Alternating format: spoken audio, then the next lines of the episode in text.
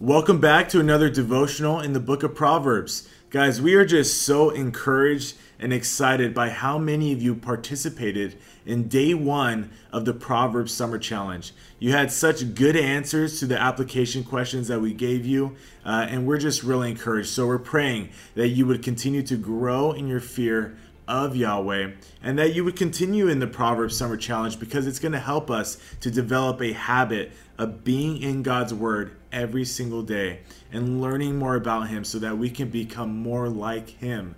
So it's good. I'm glad you're going through it. And hopefully by now you've already prayed and you've already read chapter 2 of Proverbs as we begin this study. If you haven't yet, go ahead, pray, read chapter 2 on your own and then come back to this devotional.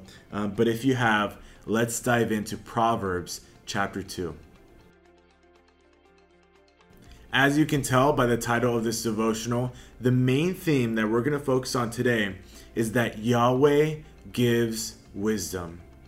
Yahweh gives wisdom, which is so good. But we're also going to focus on some other things, which I'm hoping you will kind of figure out as we read our passage today. Okay? The verses we're going to focus on in Proverbs chapter 2 is verses 1 through 6. And remember, these are the very words of Yahweh.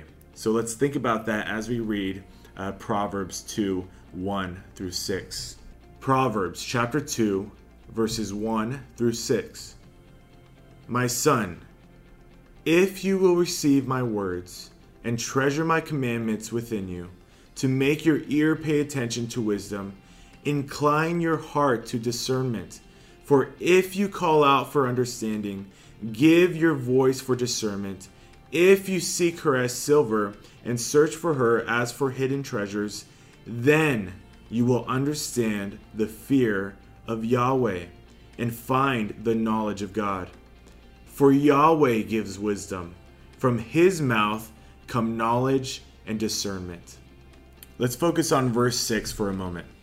Verse 6, I'll read it again. For Yahweh gives wisdom. From his mouth come knowledge and discernment. This is such a good reminder for us that Yahweh is the only one who has perfect wisdom. He is the only one who can give true wisdom. This is one of Yahweh's attributes that he is perfectly wise. His wisdom is his perfect knowledge and it leads him to accomplish all his good pleasure, to glorify himself. And even when we think about creation, we know that God created by his wisdom. And actually, if you want to read ahead and look to Proverbs chapter 8, verses 22 through 31, you'll see that God uses his wisdom, his perfect wisdom, even through creation. And it's so evident and it's really cool to see. We also know that Yahweh redeems by his wisdom. See Romans 11 25 through 33, where in verse 33 it says this Oh, the depth of the riches and wisdom and knowledge of God! How unsearchable are his judgments, and how unfathomable his ways. And finally, back in Proverbs 2, we learn that Yahweh is the very source of wisdom. Yahweh is the one who gives wisdom. It is from Yahweh where we can find true and perfect wisdom. So, where does this truth leave us? Where does the truth that Yahweh gives wisdom leave us? Certainly, it should lead us to better trust Him and to trust in His perfect wisdom for our lives and to lead us in godliness and holiness. Certainly, it should help us to fear Yahweh, to develop a healthy respect and awe of God. But should this truth that Yahweh is the one who gives wisdom lead us to passivity, lead us to an attitude where we're saying, yeah, Yahweh gives wisdom, so I can just sit back here and just trust in Him, and I'm going to leave it to Him. Um, I don't really have to do much. Yahweh will give me wisdom when He wants to because He's sovereign and it's His wisdom, and um, I'll just wait for it.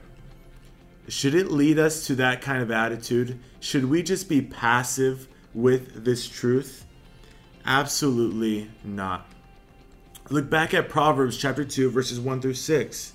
My son, if you will receive my words and treasure my commandments within you, to make your ear pay attention to wisdom, incline your heart to discernment. For if you call out for understanding, give your voice for discernment. If you seek her as silver and search for her as for hidden treasures, then you will understand the fear of Yahweh and find the knowledge of God. If, if, if you will receive, if you make your ear pay attention, if you incline your heart to, if you call out for, if you give your voice, if you seek her as silver, if you search for her as for hidden treasures, then you will understand the fear of Yahweh and find the knowledge of God. This isn't just a passive thing where we can sit back and expect for wisdom to magically appear to us from Yahweh. This is an active thing. We need to make an effort to gain wisdom from Yahweh. Our desires to gain wisdom, to fear Yahweh, to become more like Christ are never passive. We are always called to be active in our faith. Now we know that there is nothing that we can do, there is no efforts that we can make that could ever earn ourselves salvation. Salvation only comes by faith in Jesus Christ and the work that he has done for us and repentance from our sins. We know that about salvation. But if you are truly a follower of Jesus Christ, if you truly have a relationship with him, then you will want to become more like him right? You will want to grow in your fear of Yahweh. You will want to gain wisdom from Yahweh.